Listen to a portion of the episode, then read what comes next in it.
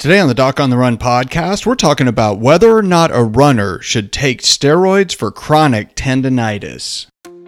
So, the big question is this How are runners like us, who don't like hearing doctors say, just stop running, who know that we simply have to stay active, how do we heal in a way that lets us stay strong, maintain our running fitness, and keep preparing for the next race, and still heal without making the injury worse? Well, that is the question, and this podcast will give you the answers.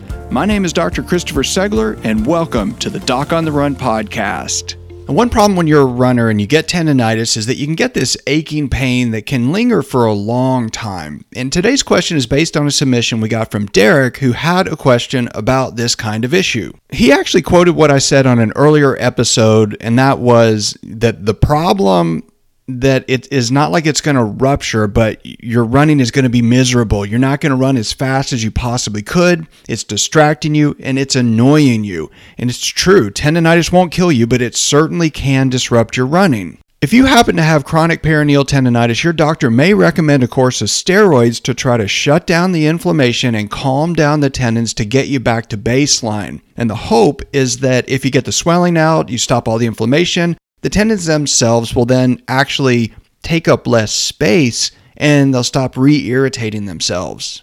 Anytime you want to get back to running and you're trying to decide on the best treatment for a chronic peroneal tendon issue or any kind of chronic tendonitis, there are a lot of different variables you have to think about. Do you really have tendonitis? Do you have tenosynovitis, where you just have some inflammation in the tendon sheath and not the tendon itself?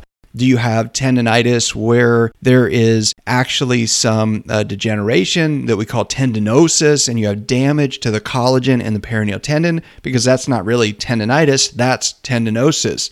Is there any possibility you have a split in the tendon or a little small tear in there? Do you have subluxing peroneal tendons? Are they moving? Are you getting too much motion in the tendons because you have peroneal muscle weakness? Are you getting stress on the tendons because you have a pronated or supinated foot type? No matter what the situation, no matter which running doctor you see, no doctor can make a recommendation on what you should do without knowing the whole story. But I can certainly tell you the possible concerns I would have about taking steroids for a problem like chronic peroneal tendonitis. The first thing you have to understand is that any diagnosis ending in itis means inflammation. If you have inflammation, a short course of oral corticosteroids will help shut off the inflammatory response and reduce the inflammation. Now, you may hear your doctor mention any number of different medications, including oral prednisone, a Medrol dose pack, or Sterapred, or methylprednisolone. And you can think all of these different oral corticosteroids as basically being, you know, just a,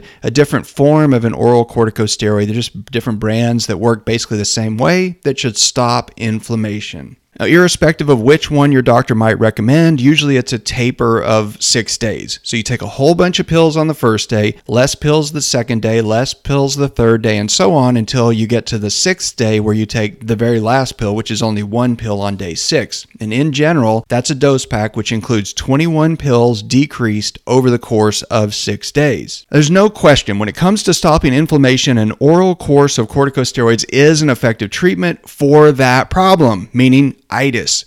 But a lot of doctors use the term tendonitis to describe any irritation in or around the tendon. But just like I described above, there are many different conditions that can affect any tendon in your foot and ankle. There are really three main questions to ask your doctor when you're considering a course of oral corticosteroids to treat chronic inflammation.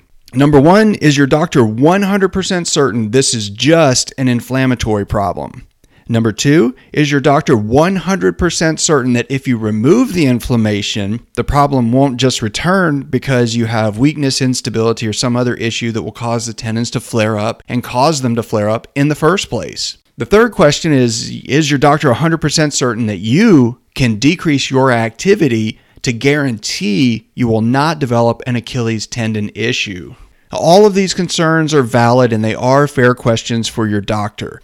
Look, you have to understand Achilles tendon rupture is one thing that does happen when you take oral corticosteroids. And in fact, Achilles tendon rupture as a result of oral steroid therapy has been well documented in medical journals over the years. And most of the time, these studies present evidence of a correlation between the use of oral steroids and the development of tendinosis and subsequent quote unquote spontaneous rupture of the Achilles tendon. But there's a lot less information about how risky it may be when you take a short course of oral corticosteroids like a prednisone taper.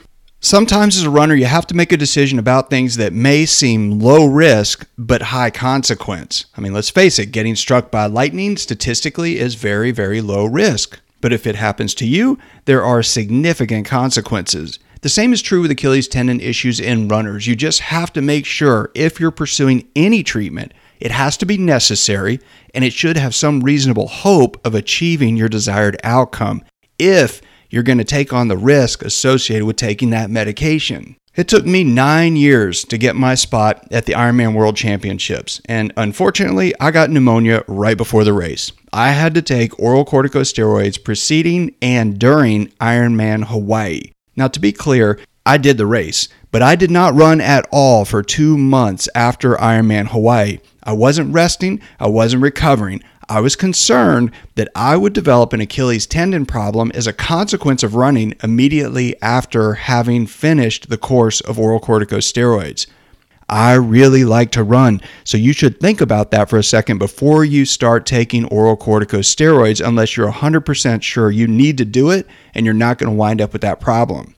Now, if you take a course of oral corticosteroids and it shuts down the inflammation and makes one problem better, but then you wind up with a different serious Achilles tendon issue, that is not going to help you finish your next goal race. So make sure you understand all the risks before you pursue any particular treatment for chronic tendonitis.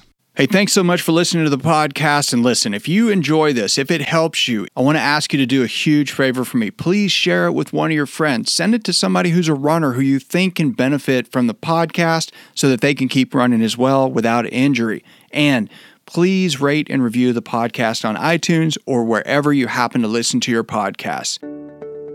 If you have a question that you would like answered as a future edition of the Doc on the Run podcast, send it to me and then make sure you join me in the next edition of the Doc on the Run podcast. Thanks again for listening.